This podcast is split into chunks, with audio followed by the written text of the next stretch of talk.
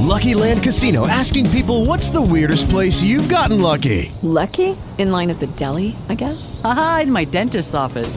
More than once, actually. Do I have to say? Yes, you do. In the car before my kids' PTA meeting. Really? Yes. Excuse me, what's the weirdest place you've gotten lucky? I never win and tell. Well, there you have it. You can get lucky anywhere playing at LuckyLandSlots.com. Play for free right now. Are you feeling lucky? No purchase necessary. Void where prohibited by law. 18 plus. Terms and conditions apply. See website for details. Has never seen light beams so sharply defined on shore.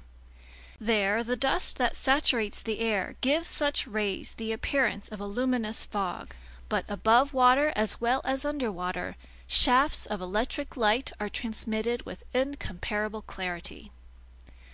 Meanwhile we went ever onward, and these vast plains of sand seemed endless. My hands parted liquid curtains that closed again behind me, and my footprints faded swiftly under the water's pressure. Soon, scarcely blurred by their distance from us, the forms of some objects took shape before my eyes. I recognized the lower slopes of some magnificent rocks carpeted by the finest zoophyte specimens, and right off I was struck by an effect unique to this medium. By then it was ten o'clock in the morning. The sun's rays hit the surface of the waves at a fairly oblique angle decomposing by refraction as though passing through a prism, and when this light came in contact with flowers, rocks, buds, sea shells and polyps, the edges of these objects were shaded with all seven hues of the solar spectrum. This riot of rainbow tints was a wonder, a feast for the eyes, a genuine kaleidoscope of red, green, yellow, orange, violet, indigo, and blue in short, the whole palette of a color happy painter. If only I had been able to share with Conseil the intense sensations rising in my brain, competing with him in exclamations of wonderment! If only I had known, like Captain Nemo and his companion, how to exchange thoughts by means of prearranged signals! So, for lack of anything better, I talked to myself. I declaimed inside this copper box that topped my head, spending more air on empty words than was perhaps advisable. Conseil, like me, had stopped before this splendid sight. Obviously, in the presence of these zoophyte and mollusk specimens, the fine lad was classifying his head off.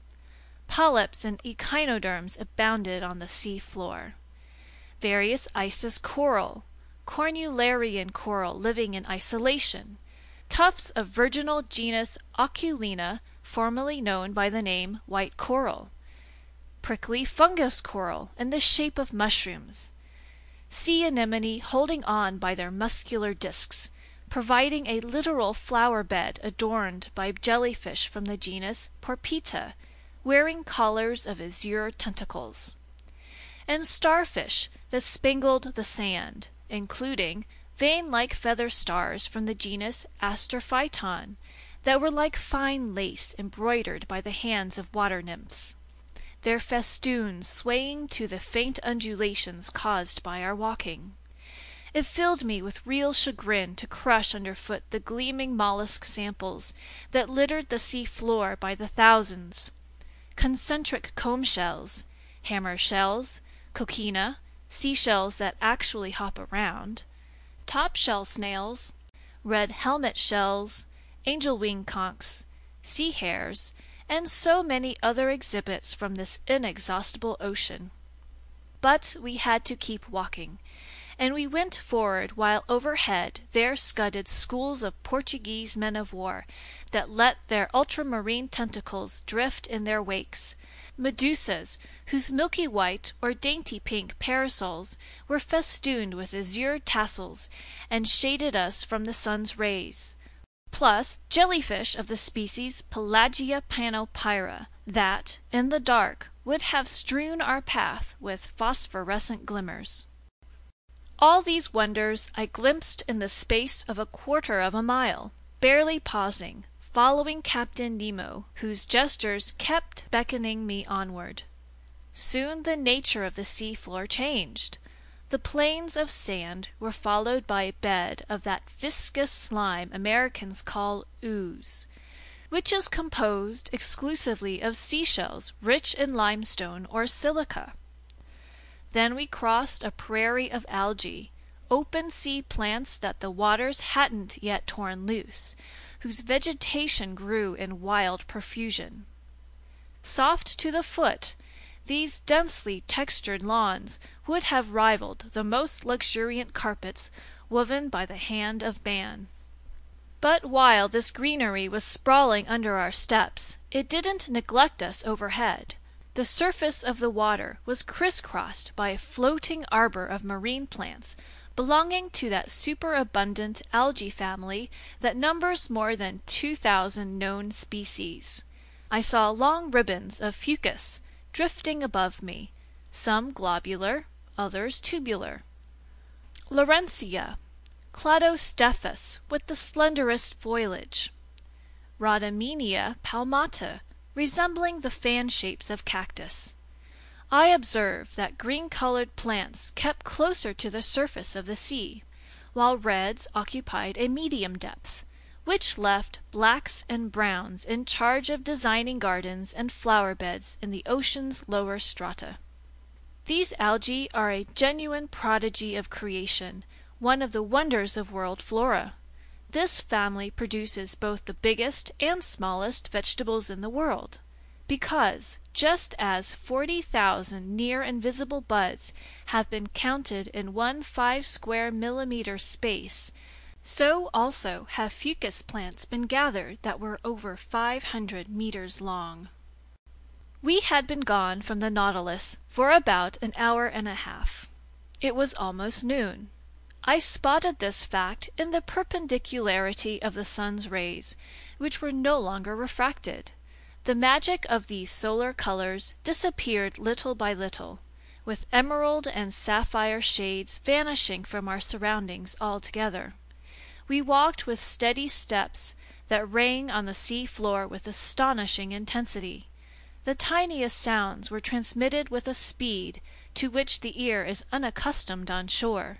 In fact, water is a better conductor of sound than air, and under the waves noises carry four times as fast. Just then the sea floor began to slope sharply downward. The light took on a uniform hue. We reached a depth of one hundred meters, by which point we were undergoing a pressure of ten atmospheres. But my diving clothes were built along such lines that I never suffered from this pressure. I felt only a certain tightness in the joints of my fingers, and even this discomfort soon disappeared. As for the exhaustion bound to accompany a two hour stroll in such unfamiliar trappings, it was nil. Helped by the water, my movements were executed with startling ease. Arriving at this three hundred foot depth, I still detected the sun's rays, but just barely. Their intense brilliance had been followed by a reddish twilight, a midpoint between day and night. But we could see well enough to find our way, and it still wasn't necessary to activate the Ruhmkorff device. Just then Captain Nemo stopped. He waited until I joined him. Then he pointed a finger at some dark masses outlined in the shadows a short distance away. It's the forest of Crespo Island, I thought, and I was not mistaken. End of chapter 16. Lucky Land Casino asking people what's the weirdest place you've gotten lucky? Lucky? In line at the deli, I guess? Aha, in my dentist's office. More than once, actually. Do I have to say? Yes, you do. In the car before my kids' PTA meeting. Really? Yes. Excuse me, what's the weirdest place you've gotten lucky? I never win and tell. Well, there you have it. You can get lucky anywhere playing at LuckyLandSlots.com. Play for free right now. Are you feeling lucky? No purchase necessary. Void where prohibited by law. 18 plus. Terms and conditions apply. See website for details.